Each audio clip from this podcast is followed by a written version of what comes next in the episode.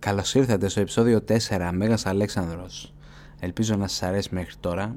Ακολουθήστε με στο facebook όσοι δεν το έχετε κάνει. Όχι ότι λέω και κάτι σπουδαίο. Λέω απλά σας ενημερώνω όποτε βγει καινούργιο επεισόδιο.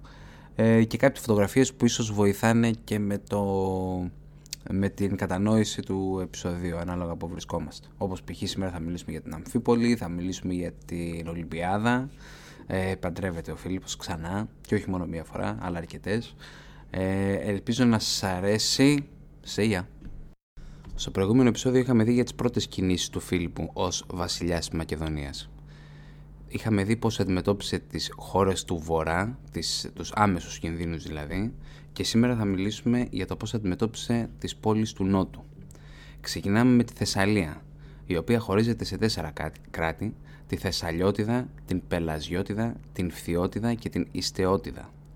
Κάθε κράτος είχε ένα τετράρχη που απαντούσε σε ένα εκλεγμένο βασιλιά που ονομαζόταν Ταγός. Αυτά μέχρι τον 5ο αιώνα. Τον 4ο αιώνα που μας ενδιαφέρει εμάς, η εξουσία της Θεσσαλίας βρισκόταν κυρίως στα χέρια δύο πόλεων. Οι Φερές, που ήταν η παραλιακή πόλη και είχε πάρει εδώ με λιμάνια, και η Λάρισα, που βρισκόταν κοντά στην ενδοχώρα και δημιουργεί το κοινό των Θεσσαλών. Υπήρχε μεγάλη κόντρα μεταξύ τους, ε, Φερές και κοινό των Θεσσαλών ε, και στο παρελθόν ο αδερφός ο Φίλιππο Αλέξανδρος ο δεύτερος της Μακεδονίας είχε υποστηρίξει τη Λάρισα και οι Φερές ήταν στο παρένα να δεχτούν τη βοήθεια των Θηβών ε, αλλά δεν έγινε τελικά και κέρδισαν οι Λαρισαίοι. Εξαιτίας αυτής της σχέσης μεταξύ Λάρισας και Μακεδονίας, ξαναζητούν βοήθεια από τον Φίλιππο το 359 με 358. Ο Φίλιππος φαντάζομαι ενθουσιασμένος αρπάζει την ευκαιρία να χωθεί στον Θεσσαλικό χώρο καθώς το θεσσαλικό επικό είναι εξακουστός σε αυτά τα χρόνια ως τα καλύτερα στην Ελλάδα ε, χρησιμοποιόταν και αρκετά συχνά από, ε, ως μισθοφόροι και είχαν στρατό 6.000 άδρες. Ήθελε να εξασφαλίσει τα σύνορα του Νότου και δεν έχει και πολλούς φίλους ο Φίλιππος σε αυτή τη χρονική στιγμή and he needs all the help he can get. Πάμε να μιλήσουμε λίγο για τους πρωταγωνιστές της Θεσσαλίας. Ο Ιάσον των Φερών, ο Ξενοφών τον ονομάζει, τον ονομάζει ως τον σπουδαιότερο άντρα της εποχής του. Διαδέχεται τον πατέρα του, νομίζουμε το 380 περίπου, και σε λίγα χρόνια αυτό ανακηρύσσεται ταγός, όπως είδαμε και πριν, η παλιά ονομασία του εκλεγμένου βασιλιά της Θεσσαλίας. Είχε τον έλεγχο ολόκληρο του στρατού της Θεσσαλίας, συν μια ομάδα από 6.000 άντρες μισοφόρους πεζούς, και ακουγόταν ότι και ο ίδιος ήθελε να εκστρατεύσει έναντι των Περσών. Το κοινό των Θεσσαλών δεν γουστάρουν τον Ιάσονα και τον δολοφονούν τον διαδέχτηκαν η γη του Πολύφρον και Πολύδωρος. Ο Πολύδωρος δεν έζησε πολύ καθώς δολοφονείται από τον αδερφό του λίγα χρόνια μετά. Δεν έχει όρεξη ο Πολύφρον να μοιράζει το αξιώμα του ταγού. Για κακή του τύχη, ο Πολύδωρος έχει ένα γιο, τον Αλέξανδρο, που δολοφονεί τον θείο του και εκλέγεται ταγός το 369. Ο Αλέξανδρος των Φερών έχει βλέψεις στο βορρά, δηλαδή ως προς τη Μακεδονία. Και αυτό το βλέπουμε από το πώς αντιμετώπιζε τη Λάρισα. Οπότε ο Φίλιππος θα σκεφτόταν θέμα χρόνου να φτάσουν στη Μακεδονία. Κάπου εδώ αναζωπυρώνεται η συμμαχία Λάρισας και Μακεδονίας. Ή μάλλον καλύτερα γεννιέται η συμμαχία μεταξύ των κοινών των Θεσσαλών και των Φίλιππο. Και για να γιορτάσει αυτό το χαρμόσυνο γεγονό, παντρεύτηκε και μία Λαρισαία τη Φίλινα, τρίτος γάμος για αυτούς που μετράνε. Από αυτόν τον γάμο γεννιέται ο Αριδαίος το έτος 359. Θα ξαναμιλήσουμε για τον Αριδαίο. Παίζει σημαντικό ρόλο στο story μας. Ο Αριδαίος Κακομοίρης, αν και ο πρώτος γιος του Φίλιππου, έχει πρόβλημα. Δεν ξέρουμε τι ακριβώς. Κάποια νοητική καθυστέρηση, μάλλον, δεν ξέρουμε πάντως. Ε, και ο Πλούτορχος μας λέει ότι τον είχε δηλητηριάσει Ολυμπιάδα για να πάρει το θρόνο, για να περάσει σίγουρα θρόνο στον Αλέξανδρο. Ε, που κάπου εδώ τώρα ανάμεσα 357-358 ο Φίλιππος συνάπτει μια συμμαχία με τον Αρίβα βασιλιάς των Μολοσσών της Υπήρου η πιο κοντινή στη Μακεδονία φυλή της Υπήρου, οι άλλες δύο είναι οι Θεσπρωτοί και οι Χάονες. Ένας από τους όρους της συμφωνίας ήταν να παντρευτεί την ανιψιά του βασιλιά, την πριγκίπισσα Ολυμπιάδα, που ήταν κόρη του συγχωρεμένου βασιλιά των Μολοσσών Νεοπτόλεμου και μάνα του δικού μας Μεγάλου Αλέξανδρου. Υπάρχουν πολλές ιστορίες για τον Ολυμπιάδα. Ακούγεται ότι ήταν μάγισσα και γαμιόταν με φίδια. Αλλά το πιο ωραίο ότι τη μέρα πριν από το γάμο της με τον Φίλιππο έπεσε κεραυνός και την κάστρωσε Οπότε ο Αλέξανδρος δεν είναι γιος του Φίλιππου αλλά του Δία. Ε, ο Φίλιππος είδε όνειρο μετά τον γάμο του με την Ολυμπιάδα ότι σφράγισε τον κόλπο της και η σφραγίδα του κεριού που χρησιμοποίησε είχε σχήμα λιονταριού. Ε, το λέει στον Αρίστανδο, μάντης του Φίλιππου αλλά και αργότερα στον Αλέξανδρο θα τον ακολουθήσει και στην Περσία και το απαντά ότι αυτό σημαίνει ότι είναι έγκυος η Ολυμπιάδα και το παιδί θα είναι θαραλέος σαν λιοντάρι. Κανείς του λέει δεν σφραγίζει ένα άδειο βάζο. Yeah. Το βλέπει ο Φίλιππος, φρικάρει λιγάκι και από τότε δεν είχε άλλες μετά μεσονύχτιες επισκέψεις. Σπουδαία γυναίκα, έζησε περισσότερο από τον Φίλιππο και από τον Αλέξανδρο. Το πραγματικό της όνομα ήταν Πολυξένη, που αλλάζει σε Μυρτάλη όταν παντρεύεται το Φίλιππο. Ε, αλλάζει ξανά, στο αλλάζει ξανά ο Φίλιππος το όνομα και ε, όταν κέρδισε ένα άλογο του Φίλιππου στους Ολυμπιακούς Αγώνες και το αλλάζει στο δικό μας γνωστό Ολυμπιάδα και πάλι ο Φίλιππος θα, προσπαθήσει, θα, προσπαθήσει, θα το ξαναλλάξει σε στρατονίκη που δόθηκε ως αφιέρωση στις πρόσφατες νικηφόρες εκστρατείες. Το τελευταίο δεν το κρατάει, βαρέθηκε η γυναίκα τόσα ονόματα. Ε, γεννήθηκε το 373, ζωηρή από μικρή, είχε ένα κόλλημα με το θάνατο και τα μεταφυσικά, που την οδηγούν στο να ζήσει στο μαντίο της Δοδόνης, να είναι μοιημένη στα βακικά μυτήρια, μυστήρια, μυτήρια, μυστήρια, γνωστά και ως ελευσίνια μυστήρια. Στα ελευσίνια μυστήρια, όπως λέει και ο τραγωδός Σοφοκλής, παίρνουν μέρος όσοι θέλουν να έχουν καλύτερη τύχη στον Άδη. Βασικό θέμα των μυστηρίων είναι η ιστορία της Δήμητρας και της Περσεφόνης, που όπως ξέρουμε ο Πλούτονας είδε την καβλιάρα την Περσεφόνη να περιφέρεται στα λιβάδια, στον ίσιο πεδίο, να μαζεύει λουλούδια, ανοίγει η γη, βγαίνει ο Πλούτονας, πιάνει την Περσεφόνη και την πάει στο κάτω κόσμο. Για 9 μέρες την έψαχνε η μητέρα της η Δήμητρα, μέχρι που τη λυπήθηκε ο ήλιος και της είπε πού βρισκόταν. Αυτές τις 9 μέρες είχαν μαραθεί τα πάντα και έδωσε υπόσχεση ότι α, δεν θα ξαναφυτρώσει τίποτα στη γη μέχρι να πάρει πίσω την κόρη της. Ο Δίας πείθει τον Πλούτον ότι πρέπει να επιστρέψει την Περσεφόνη, αλλά έχει προλάβει τώρα ο Πούσης και την τάει σε έξι σπόρους ρόδι από τον κάτω κόσμο, που την έκανε να δεθεί μαζί του και την ανάγκασε να επιστρέφει κάθε έξι μήνες στο βασίλειό του. Περίπου σαν το χάπι του βιασμού που έχουμε σήμερα δηλαδή. Έξι μήνες είναι στον κάτω κόσμο και γι' αυτό έκανε κρύο και χειμώνα και έξι μήνες που είναι με τη μάνα της έχουμε ήλιο και ανθίζουν τα φυτά και όλα τα όμορφα που γίνονται όταν έχουμε καλό καιρό. Συνδέεται με τα Ελευσίνια μυστήρια, γιατί η Δήμητρα έφτασε μέχρι την Ελευσίνα ψάχνοντας το παιδί της, που. Ε, τι είχε γίνει τότε, που τη βρήκαν οι κόρες του Βασιλιά Κελαίου, χωρίς να αποκαλύψει ποια είναι. Ε, κρυφά άκουσε μια συνομιλία, μια συνομιλία που είχαν τα παιδιά, που παραπονιόντουσαν ότι δεν ξέρουν οι γονείς τους να αναθρέψουν τον νεογέννητο γιο τους στο Δημόφωτα αναλαμβάνει η Δήμητρα το παιδί, που από την παρακάτω μέθοδο που θα σας αναφέρω θα το κάνει αθάνατο, και αφού το άλυψε με αμβροσία, το ρίχνει στη φωτιά κάθε πρωί. Μέχρι που το βλέπει η μάνα του, φρικάρει λιγάκι, γιατί βλέπει το παιδί τη να πονάει, και βάζει τις φωνές στη θεά χωρίς να ξέρει ποια είναι. Η Δήμητρα αποκαλύπτει την πραγματική της ταυτότητα, ζητά συγχώρεση και η μάνα, ζητάει συγχώρεση η μητέρα και δίνει διαταγή η Δήμητρα να χτιστεί ένας ναός στο όνομά της, όπως και έγινε και από τότε αφιερώθηκε αυτή η περιοχή ως προς τη Θεά Δήμητρα. Επίσης η Ολυμπιάδα ήταν και η αίρια στα καβύρια μυστήρια, όπου και γνώρισε τον Φίλιππο. Τα καβύρια μυστήρια είναι λίγο διαφορετικά από τα ελευσίνια, δίνουν περισσότερη έμφαση στη γέννηση από το θάνατο. Ε, όπως και τα ελευσίνια δεν ξέρουμε ακριβώς τι έκαναν, αλλά ξέρουμε ότι προκαλούν φόβο στο κοινό. Όταν αργότερα ο Αλέξανδρος κάνει επίθεση στη Θήβα, και κάποιος από τους στρατιώτες του, κάποιοι από τους στρατιώτες του μπήκαν στο ιερό των Καβύρνων, χτυπήθηκαν από κεραυνούς και αστραπές. Αυτά για τη μητέρα του Αλέξανδρου, θα ξαναπούμε κι άλλα όσο προχωράει η ιστορία μας, αλλά δεν μπορούσαμε να κάνουμε εισαγωγή στη μητέρα του Μεγάλου Αλέξανδρου. Ε, άλλη πόλη του Νότου είναι η Αθήνα, που τώρα το 359 έχει επανέλθει στη δύναμη που είχε πριν από τον Πελοποννησιακό πόλεμο έπρεπε να είχαν ξενερώσει με τον Φίλιππο, καθώς και στην περίπτωση της Λάρισας με τους Μολοσσούς και με τους Μολοσσούς, συγγνώμη, ασκούσαν κάποια επιρροή και τώρα έρχεται να την αντικαταστήσει αυτή την επιρροή ο Μακεδόνας. Η Αθήνα διέφερε πολύ από τους Μακεδόνες και σε πολίτευμα και σε πνεύμα. Το πολίτευμα της Αθήνας ήταν ένα άμεσο δημοκρατικό πολίτευμα. Τον τελευταίο λόγο τον έχει ο λαός και η αποφάση ήταν αποτέλεσμα των συνελεύσεων της Εκκλησίας του Δήμου η Μακεδονία έχει βασιλικό πολίτευμα, που εγώ θα το χαρακτήριζα σαν μια σεβούμενη δικτατορία, που ο βασιλιάς άκουγε και σεβόταν τους πολίτες τους, καθώς η μοίρα του ήταν στα χέρια τους. Αν δεν είσαι δηλαδή ικανός να δικήσει ένα κράτος, έχουν πάρει χαμπάρι και υπάρχει πάντα η απειλή θανάτου μέσω δημόσιου λουθοβολισμού, όπω ξέρουμε ότι ε, γινόταν τότε, ή απλώς τον δολοφονούσε όποιος πίστευε ότι είχε τα καλύτερα προσόντα, ότι είχε καλύτερα προσόντα από αυτόν. Ε, η Αθήνα στην τωρινή φάση έχει δώσει στον κόσμο Πλάτωνα, Σοφοκλή, Ευρυπίδη και πολλούς άλλους ενώ η Μακεδονία, όπως είπαμε και στο προηγούμενο επεισόδιο, πριν να περάσει σε μάχη, περνάει ο στρατός της πάνω από ένα πεθαμένο σκύλο που έχει κοπεί στα δύο, καθώς πίστευαν ότι με αυτόν τον τρόπο αγιάζει τα μέσα. Αγιάζει τον τρόπο. Αγιάζει τον τρόπο, όχι, αγιάζει τον στρατό. Fucking hell. I'll get it some point. Ε, Όπως βλέπουμε, έχουν τεράστιες διαφορές μεταξύ τους. Ο Φίλιππος πάντα θέλει να κάνει την Αθήνα να τον συμπαθήσει. Και η Αθήνα δεν τον γουστάρει ποτέ.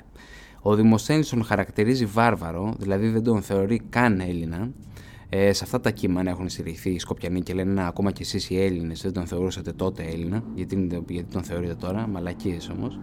Ε, αλλά εντάξει, δεν με ενδιαφέρει τι λένε αυτοί, ας κάνει ο καθένας το χρέος και να μελετήσει την ιστορία τόπου του. Ε, ήταν μια φάση, να σου πω μια ιστορία που άκουσα όταν ήμουν φοιτητής. Ε, καθόντουσαν τρεις, ε, πώς το λένε, τρεις φοιτητές, ένας Σκοπιανός, Γάλλος, Εγγλέζος και μιλάγανε μεταξύ τους και μου το λέγανε εμένα επειδή είμαι Έλληνας. Ε, και λέει ο Εγγλέζος, Ah, yeah, where you from, mate? Και κάτι μαλακίες όπως λένε οι Εγγλέζοι. Και λέει, I'm from Macedonia. Macedonia, το είπε έτσι. Και γυρίζει ο Γάλλος και του λέει, Α, από τότε είσαι Έλληνας. Δηλαδή όλοι τους δουλεύουν, δεν, είναι, δεν δουλεύουμε μόνο εμείς.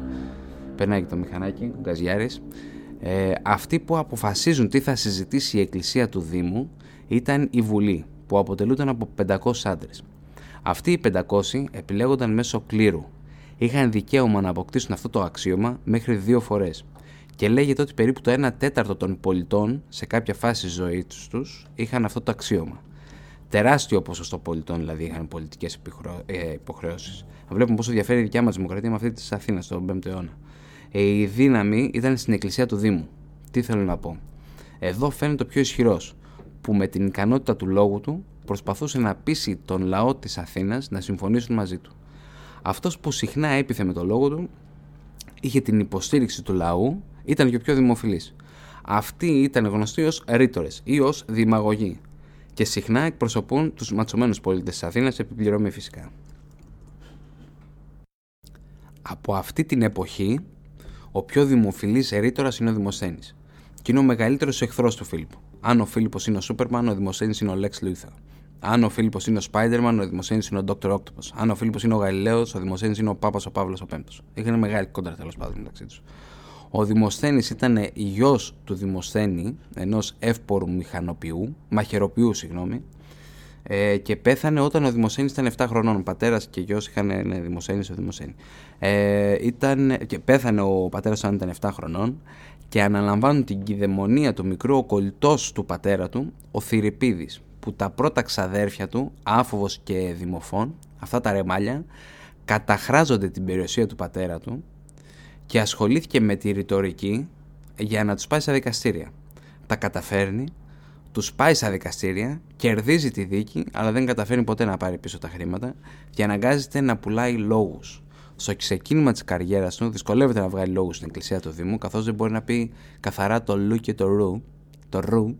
Είχε κάνει μια-δυο προσπάθειες και έφαγε δούλεμα, ε, αλλά με συνεχές προσπάθειες κατάφερε και το ξεπερνάει, αλλά μπαίνει στην κεντρική σκηνή της πολιτικής όταν ασχολήθηκε με τον Φίλιππο. Είμαστε τώρα στο τέλος του 358. Ο Δημοσθένης εδώ θα επικαλεστεί ότι η Αθήνα και ο Φίλιππος θα κάνουν μια μυστική συμφωνία που θα παρέδιδε ο Φίλιππος στην Αμφίπολη και θα του έδιναν ως αντάλλαγμα την πίνδα. Πίδνα, συγγνώμη, πίνδα, πίδνα. Η συμφωνία έπρεπε να μείνει μυστική για να μην, για να μην αντιδράσουν οι πυθνιώτες. Ο κύριος Βόρδινγκτον το αποκαλεί, το αποκαλεί ρητορικό ψέμα, γιατί μια τέτοια συμφωνία θα έπρεπε να περάσει από την εκκλησία του Δήμου, οπότε δύσκολα να έμενε κρυφό, και όπως θα δούμε ο Φίλιππος θα πολιορκεί στην Αμφίπολη και αμέσως μετά θα επιτηθεί στην Πίδνα. Αν του την είχαν τάξει δεν θα είχε λόγο να τη επιτεθεί. Να πούμε λίγα λόγια για την Αμφίπολη, γιατί φαντάζομαι όλοι έχουμε ακούσει τώρα τελευταία για αυτό το μέρος. Ε, στη διάρκεια του πρώτου Βαλκανικού πολέμου, Έλληνες στρατιώτες παρατήρησαν κάτι μάρμαρα κοντά στον Στριμώνα ποταμό. Το 1913 ξεκίνησαν ανασκαφές από Έλληνες αρχαιολόγους και βρήκαν μια βάση για ένα τεράστιο μαρμερένιο λέοντα. Το 1916 οι Άγγλοι στρατιώτες βρήκαν κάποια κομμάτια από το λιοντάρι προσπάθησαν να κλέψουν κάποια κομμάτια αλλά δεν τα κατάφεραν καθώς τους επιτέθηκαν οι Βούλγαροι. Ε, την δεκαετία του 30 κατά τη διάρκεια έργων αποξήρανσης του ποταμού από μια αμερικάνικη εταιρεία Monks Willen ε, βρέθηκαν κομμάτια από γέφυρα και τεράστια κομμάτια του λιονταριού. Τσέκαρε το site ή στο facebook θα ανεβάσω φωτογραφίες. Ε, χάρη στον κύριο Lincoln McVie, πρέσβης της Αμερικής στην Αθήνα και μία ενίσχυση από το ελληνικό κράτος, αναστηλώθηκε ο Λέον της Αμφίπολης. Είναι πραγματικά είναι τεράστιο πράγμα. Πολύ μεγάλο. Δεν το καταλαβαίνεις από τις φωτογραφίες. Έχω βάλει μία σπρώμαυρη από τους πρώτους που το ανακαλύψαν να δείτε τη σχέση ένα ανθρωπάκο με το ωραίο το καπελάκι που είχαν τότε ε, και το λιοντάρι είναι πανύψηλο. Αυτό που μάλλον έχει όμως περισσότερα ακουστά είναι για τον τάφο της Αμφίπολης. Ανακαλύφθηκε από ντόπιους το 1953. Το 1964 ξεκινάει επίσημη ανασκαφή από τον κύριο Δημήτρη Λαζαρίδη και ανακαλύπτει ένα, ένα οικοδόμημα 10 μέτρα μήκος και 5 μέτρα ύψος. Και είδαν ότι το λιοντάρι που αναφέραμε πριν βρίσκονται κάποτε στην κορυφή του τάφου. Αφού έκαναν ανασκαφές για ακόμα 20 στρέμματα, εντοπίστηκαν 70 τάφοι. Το 2012 με την κυρία Κατερίνα Περιστέρη βρίσκουν ε, ότι τα όρια του τύμβου ξεκινούν 12 μέτρα κάτω από την επιφάνεια που έκαναν ανασκαφές. Έχει δηλαδή πολύ πράγμα να βγει. Χρονολογείται ότι κατασκευάστηκε γύρω στο 325 με 300 π.Χ. Αυτό που βρήκαν από την ανασκαφή είναι τρεις θάλαμοι που επικοινωνούν μεταξύ τους. Ένας εκ των οποίων είχε και ένα μικρότερο θάλαμο μέσα του. Δηλαδή είναι τέσσερις, αλλά οι τρεις μιλάνε. Ε, δεν ξέρουμε ποιοι είναι θαμένοι στους τάφους. Κάποιοι λένε ότι μπορεί να είναι η Ολυμπιάδα, γιατί υπάρχουν καριάτιδες ζωγραφισμένες στους τοίχου, που ήταν οι αίριε του Διονύσου και ξέρουμε πόσο θρησκεία ήταν η Ολυμπιάδα. Ε, το 2015 η κυρία Περισσέρη ανακοίνωσε ότι το μνημείο της Αφίπολης είναι κατασκευασμένο να τιμήσει τον φίλο του Αλέξανδρου Ιφαιστίωνα. Κατασκευαστής ορίζεται ο Δινοκράτης, κορυφαίος εποχής του, ε, προσωπικά εντάξει, νομίζω ότι μέχρι τότε είχε πεθάνει ο Αλέξανδρος και δεν νομίζω ότι η διαδοχή του να είχαν δείξει τόσο ενδιαφέρον για τον Ιφαιστίωνα να το φτιάξουν και μνημείο, στα αρχίδια τους. Δεν να κρατήσουν τα λεφτά για την πάρη τους. Αλλά αυτό λέει η κυρία Περιστέρη, ποιος είμαι εγώ. Ε, αυτά για την Αμφίπολη. Τώρα, οι δύο μεγαλύτεροι εχθροί του Φίλιππου στην τωρινή φάση είναι οι Αθηναίοι. Είναι οι Αθηναίοι ο ένας. Τους ονομάζω εχθρούς αν και έχουν κάποια συμμαχία. Θα τους πούλαγαν για πλάκα αν μπορούσαν να ανακτήσουν την Αμφίπολη και δεύτερη το κοινό των Χαλκιδαίων που αφορά τις πόλεις της Χαλκιδικής. Άλλες φορές τις αποκαλούμε και κοινό της Ολύνθου. Το κοινό των Χαλκιδαίων δημιουργήθηκε το 432 π.Χ. όταν αποσπάστηκε από την Δηλιακή Συμμαχία και είναι η ένωση των ευωικών απικιών της Χαλκιδικής. Φύγαν δηλαδή από εδώ από Χαλκίδα και φτιάξαν τη Χαλκιδική. Από εκεί βγήκε το Χαλκιδική. Το λένε πρόσφατα τώρα αυτό.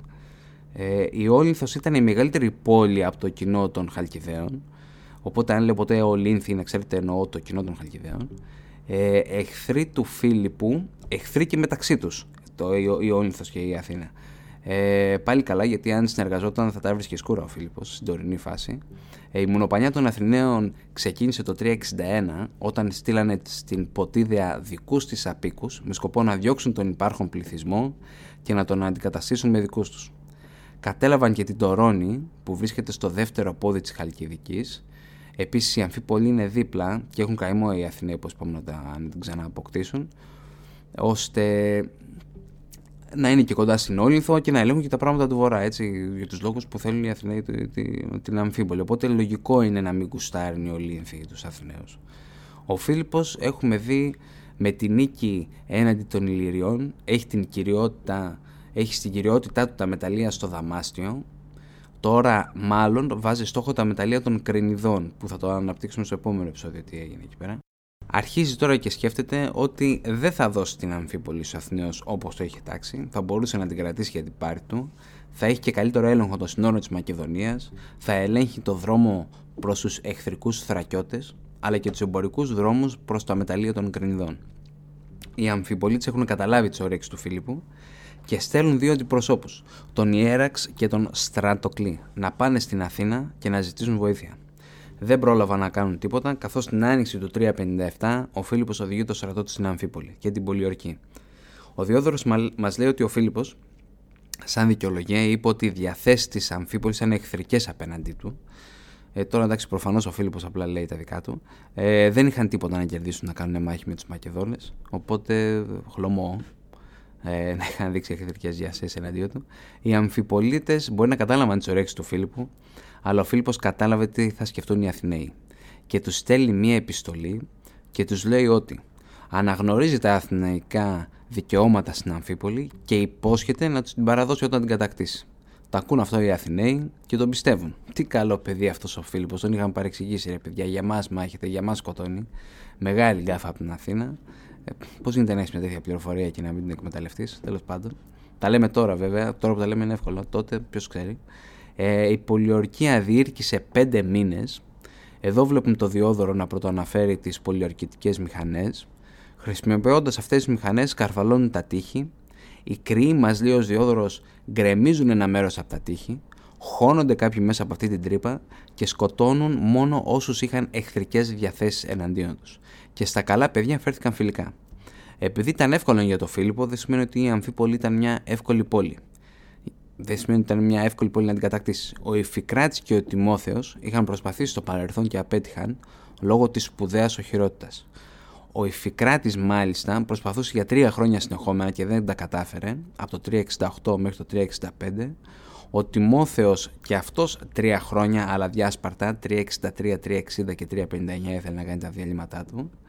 Ε, οι Μακεδόνες, οι Φαντάροι βγάλαν πολλά από τα λάφυρα, είχαν και το OK του βασιλιά.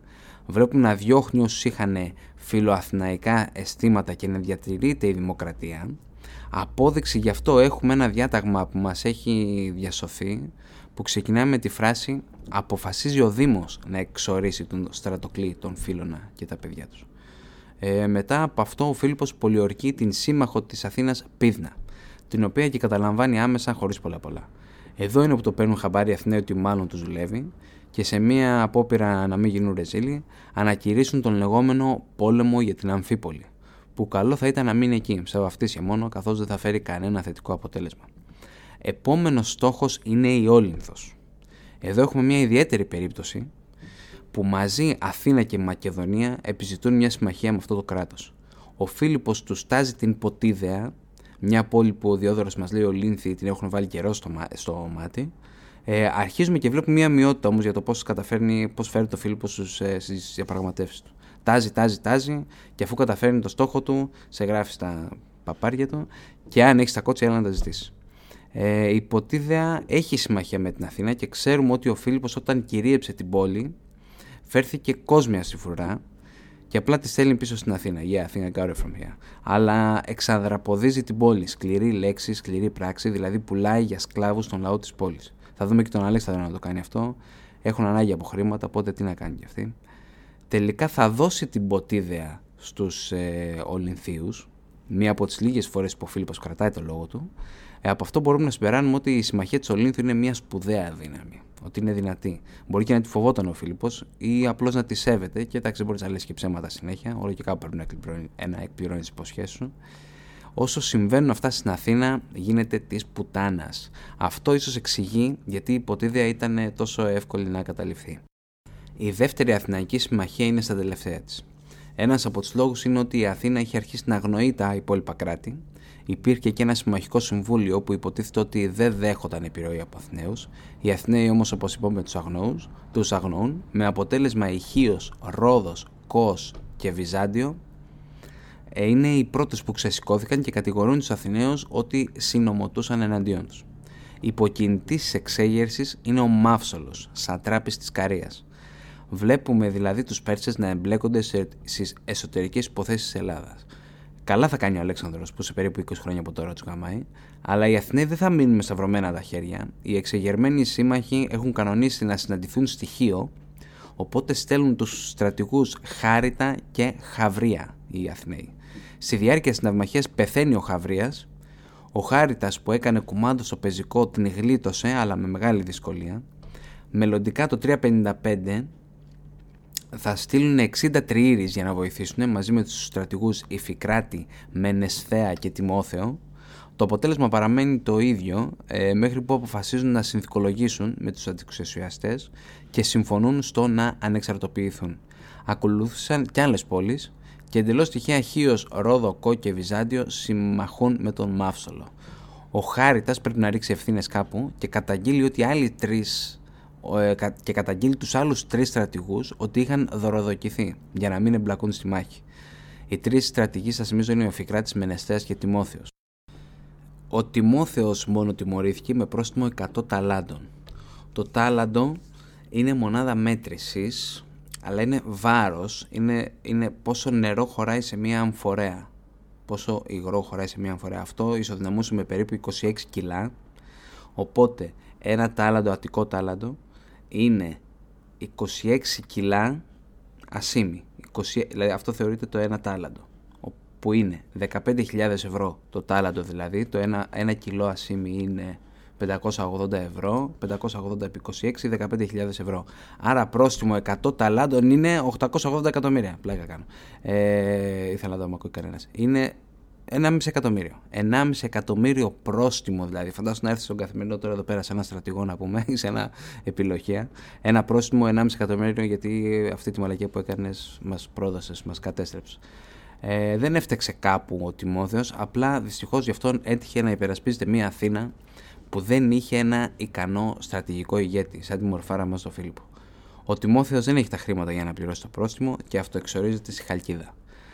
Αλλά και μόνο ε, η απόφαση του δικαστηρίου δείχνει πού, πού βρίσκεται η Αθήνα. Έτσι. Το πρόβλημα το έχουν οι ίδιοι, δεν αφιλόταν ούτε σε δωροδικίες ούτε σε μυστικές συμφωνίες.